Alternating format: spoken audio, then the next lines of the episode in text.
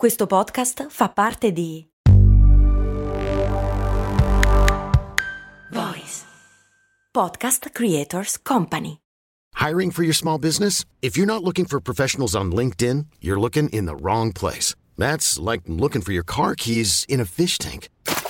LinkedIn helps you hire professionals you can't find anywhere else, even those who aren't actively searching for a new job but might be open to the perfect role. In a given month, over 70% of LinkedIn users don't even visit other leading job sites. So start looking in the right place. With LinkedIn, you can hire professionals like a professional. Post your free job on linkedin.com slash achieve today. Bentornati amici e amiche qui su Brandy. Io sono Max Corona e se non lo avete notato, ieri pomeriggio si è tenuta la finale dei campionati mondiali di calcio. L'Argentina ha vinto il mondiale e un intero popolo in festa. Ovviamente noi non possiamo che essere contenti per i nostri cugini d'oltreoceano, sempre meglio loro che i francesi sportivamente parlando, eh, si intende. Oggi avremmo dovuto parlare di un'invenzione, ma data questa felice ricorrenza, volevo parlarvi dei mondiali in Qatar e del problema che hanno generato per un brand in particolare.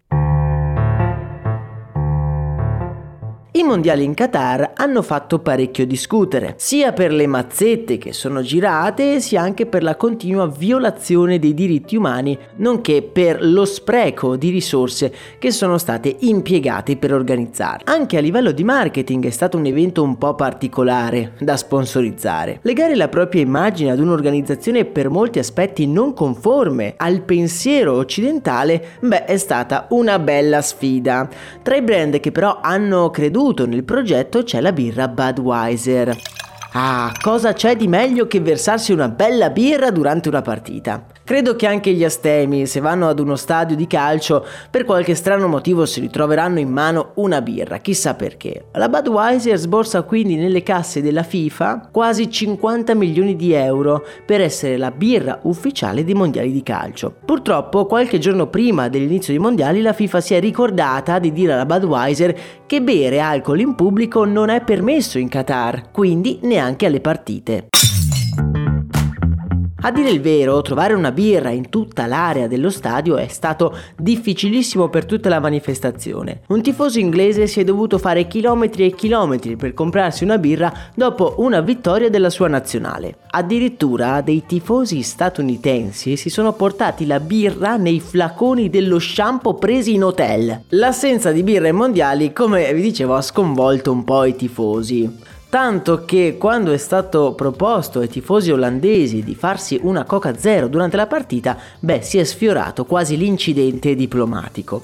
La Budweiser si è tutelata con la FIFA cercando di recuperare un po' ovunque i soldi che aveva ormai speso. E incredibilmente i vertici dell'azienda sono riusciti a trasformare questo colpo basso in una vera e propria opportunità di crescita.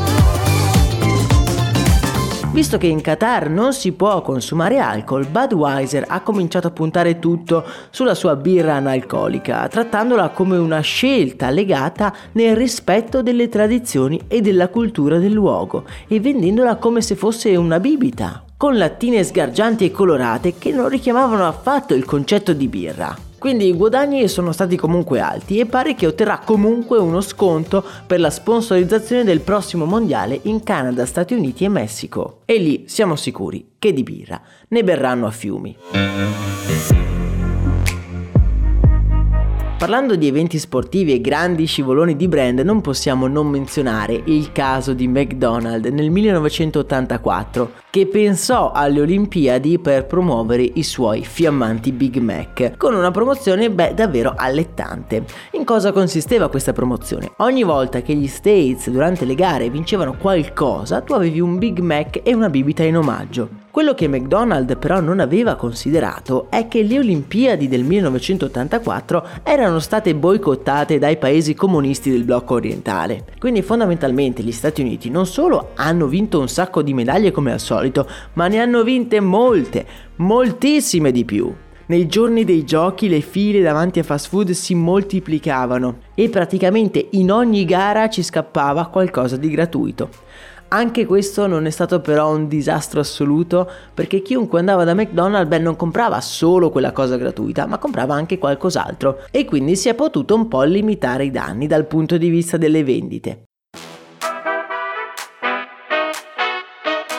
Il marketing e lo sport sono due mondi davvero molto correlati, che nascondono un sacco di storie. Quindi mi raccomando, seguite Brandy sui canali podcast e sul canale Telegram, il cui link trovate in descrizione. Se vi piacciono questi episodi, mi raccomando, non mancate di mettere 5 stelle anche su Spotify. Per oggi è davvero tutto, facciamo altri complimenti ai nostri amati odiati cugini e augurandovi una splendida giornata, vi abbraccio forte. Un saluto da Max Corona.